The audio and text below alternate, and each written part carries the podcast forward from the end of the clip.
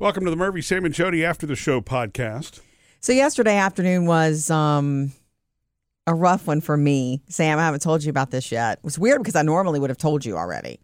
But um, I had been thinking about it for months and I thought, I want to foster again. Oh, time for another dog. I wanted to foster again because we've done it successfully 40 something times where we have this, we have a great little pack and a new dog will come in and fall right into line and it can live with us and get out of the shelter for a while, which is a stressful place sometimes for a dog. It's needed, it's important, but Yeah. um, and we can help find it a home. We've done that's what we do. We find we've done it a hundred times. Well, forty times ish, forty ish times. Jody called me and she said, "Look, this is what I'm going to do this afternoon." I'm like, okay. I mean, it's look, it's been a minute. We have not had a foster been about dog two in the years. house for a while, right? Um, and so Taylor went with me, and that was good because you know on the way home with a foster dog, I don't I. I was like, you can hold the dog maybe in the back seat or whatever if we get one. And it's like, we're looking for a female, a calm, timid female. Um, because I don't, there's nothing wrong with male dogs, but we already have two. And I don't want to, I don't want the, the peeing. I Yeah. don't feel like all the marking. Sounds like my mom. You don't want a boy dog. All it does is lift its leg. Well, at first, especially when they're just, they do it constantly, even in your house because they're marking. yeah, and not less likely when they're the only one. Yeah. But once it becomes the problem Two with having, you know, we've got a male who in an alpha who is champ, and we have two females right now. You bring in another male dog. I'm sorry, we, We have, have two, two males, males. right? Um, Sparky is a Sparky, li- Sparky just asks, acts like a female dog, you know, but prissy and Sparky's cute. the little long haired I'm chihuahua. sorry. Yeah, we, so we have two males. So actually, we do. We don't have that issue in the house right now. But they do. Mostly. They mark all over But the bringing, yard. but bringing in another male into the pack, as we found over the years, it creates that because they're just doing what they do. They're mm-hmm. establishing their order. Problem is, you don't want their order marked in your house. You know. The truth of the matter is, if I really wanted to, if I really wanted to foster all the time the way I kind of want to, I wouldn't be having my own dog. The people that I know who foster dogs successfully, the most successfully, who always have one and get it adopted, and what they don't have their own dogs, they just foster. I Really? can't do that. Yeah. I know people who do that. Uh, when I got involved in rescue, it was like their home is dog ready and they always foster. but uh, are they fostering as a pack or not? No, sometimes they just get one. Sometimes they just do puppies. Hmm. Puppies are easy. Well, puppies are not easy. I should say that. Puppies get adopted quickly. If you want so- foster 'Cause they're so success, they get adopted quickly, you know. Um, but they're not easy, you know, because oh, they poop all the time and they step in it and they want to play with you, you, you know. And They puppies, chew. they Yeah, chew everything. They play. things, They're yeah. fun though. But anyway, what we normally do is get a, a dog that we think will fit in with our pack's energy and follow Yeah. Champ. And I even say that. So Taylor and I spent a long time at the shelter. We looked at every dog. We took them out on leashes and walked around and spent time with, and every single one did have higher energy than I wanted, but that's what was there. And so we we took a long time making this decision and her name was fern and she had been there the longest. She'd been there a very long time and she was well behaved. She listened. If she jumped on you you tell her to get down she'd get down. She was not maybe well she she seemed submissive and um she was she's house trained she's crate trained her kennel was clean and she was loving. On the way home she was sitting in taylor's lap. Aw. I know. We get home. Murphy's not home. And so I like to introduce with Murphy at the house too. Yeah, and I I love to help with that, as you know. So he was at an appointment. Uh, so I'm like, I'm just going to take her for a walk and wear her out a little bit. I'm going to exercise her before she meets our pack, which is a good idea too. yeah. So Taylor goes in. I start walking the dog and walking the dog, and, and Murphy's still not home. So you were late. So I finally said, Taylor, let's just do this, you know. And Taylor got the dog. I, I brought her Fern in our, into our backyard, and this is how I always introduce. Champ goes first. Yeah. Champ gets a long. It, I introduce slowly. And that's the best way to introduce new dogs to each other, one at a time and slowly. So Champ's first. He's the alpha. If he likes them, the other dogs likes a new dog. The other dogs will likely follow. Yeah. Right. Did you do the thing I usually do with them, where you walk around the yard? One hundred and the- percent. yeah, I mm. walked around the yard. I ignored them, but I walked. I kept Mm. walking. So she would run to me. He, you know, one time she jumped on him and wanted to play, and he was like, "No," and that's him just telling her, "No, you don't do that." And she listened. How long does that take? It depends, but 20, 30 minutes, maybe an Oh, hour wow. at the most, where they they're both so interested in each other. and, you can, yeah, and, and you can tell it's, if their excitement level goes down, and you'll know pretty much immediately if they're going to get along or they're not. There's a there's either there's a, a natural slight bristling when they're a little uncomfortable, 'Cause they're But as long as tails are still wagging, and uh, usually you're you know you're good. So the next dog is in the, in the order of pack, I guess alpha to omega. The next one is Sparky, the male Little guy. Napoleon who thinks yeah, yeah. He listens to Champ. You know, he'll jump on Champ and they'll play, but he's definitely not the alpha. But because he's a male, I was going to let him next because Edie is this older female who does not care. You know what I mean? Um, so I let Sparky out, and Sparky's very little. This dog was like a bigger girl, but a submissive, sweet, sweet girl. Just happy to be in a yard. In fact, the, before when she was meeting Champ, before I let Sparky out, she was running, so happy to have a yard. You could tell. Yeah. She was just like, "Wow, all this is mine to run in." It was so cute. Sparky comes out and tries to attack her. Oh, Not once, but twice. Like Sparky, And it wasn't playing; it was just him. Was it charging like he, he does? was charging. He was jumping on her. but he, was wasn't trying, trying, to attack her. was he? Well, Taylor and Taylor Taylor said it. Sparky started it. Star, Sparky was picking a fight with her. So guess what? She put him down, and it was a quickly a, a very dangerous situation for him. I had to do what you don't ever want to do is just try to break dogs apart, especially a dog you don't know very well. And thank goodness that I've been involved in rescue long enough that I knew what to do, and that is never to stick your hand like in the middle of them. But I, t- I said, Taylor, don't stick your hand in there with Sparky. She was trying to get Sparky she got scratched. Mm-hmm. I grabbed the dog, her name is Fern, by the back legs and pulled. You grab them by the back legs and you pull as hard as you can. And she was very strong. But once I did that, Taylor was able to get Sparky and brought him inside. And we just knew it wasn't going to work. It's just, it's just, she, our dog has to come first in a foster situation. And he was going to get hurt.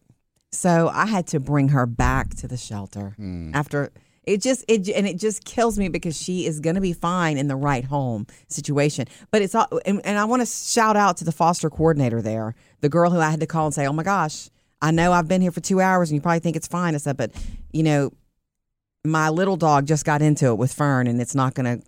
I can't do this. My dog's going to get hurt." And she was like, "Okay." Bring him back. There's somebody still there. the The place was closing, but she was like, "Bring him back." And later, I texted her, "I'm so sorry. You know, I'm so sorry. I thank you for helping me. You know, thank you for helping me get her back." And she said, "No, it's okay." She said, "It's actually a positive because now we know to tell future adopters no little dogs Yeah. around her." Yeah, it's And it, she was that's, right. That's that's actually what makes the fostering thing good. Although you never want to see any dog hurt or anything like that, but you'll know immediately.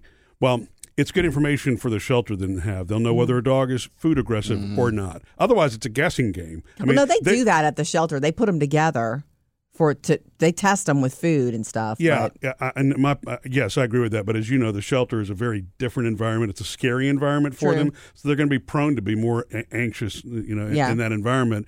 Um, but you know, it, but my point is, fosters can help them to figure that out versus them having to do it at the shelter or not knowing at all. Yeah. You know, Yeah. because if you don't, if they don't have a history with children. And this is the first time that they're around children that you, you don't really know until you're, you know, and different breeds are, are different that way. When I go to the uh, shelter, I never pull one that you have no information on. There were some yesterday that I wanted to, but but they- they'd only been there a couple of weeks, and there's no information, and they still need to be spay or neutered, and there's no information. Fern had been there since before Christmas, one of the long timers, and they know a ton about her. She's been to short term foster homes and nothing but good reports. So that's why I chose her. She had the best report, the best history.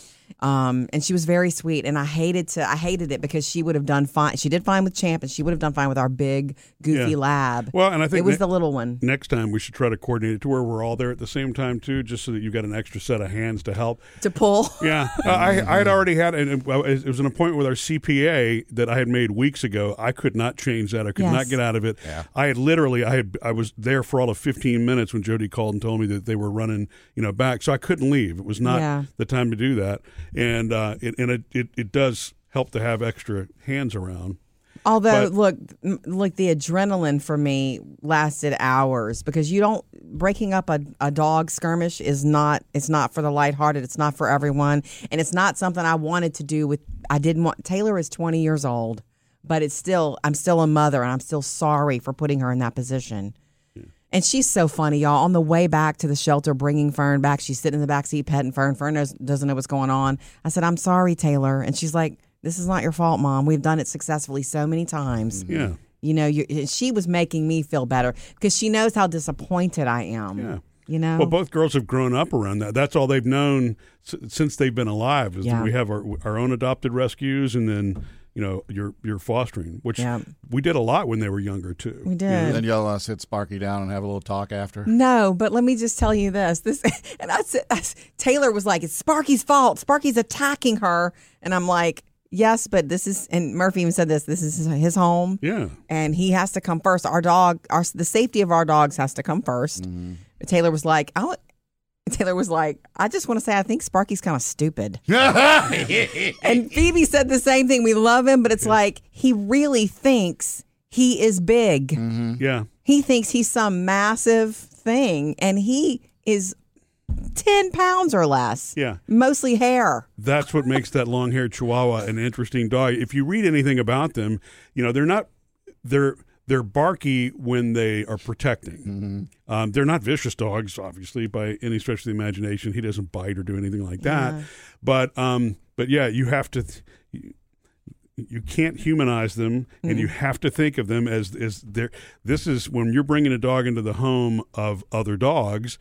There's a lot of stuff going why, on. That's why you do the introduction outside and not inside because it's not it's not the same as crossing the boundary to the door. Whatever that is, the threshold of the door is like a different boundary altogether than having them outside. But you also don't want to you don't want to bring a, a, a foster in through another boundary like a fence. The foster needs to be in the backyard first, then you bring the others in and mm. introduce them one at, at a time. Or they say the front yard. The backyard is, too, is seen yeah. as the as theirs, but for us, the backyard's the best place It's because it's a big fenced in, secure area. Right, exactly. We don't want our dogs leashed when all that happens because that's another problem. Leash aggression. It's really it's it seems counterintuitive to let dogs just run, but you They it- work it out. they have to work it out because leash is again another form of boundary. They And feel so- like they're like there's something.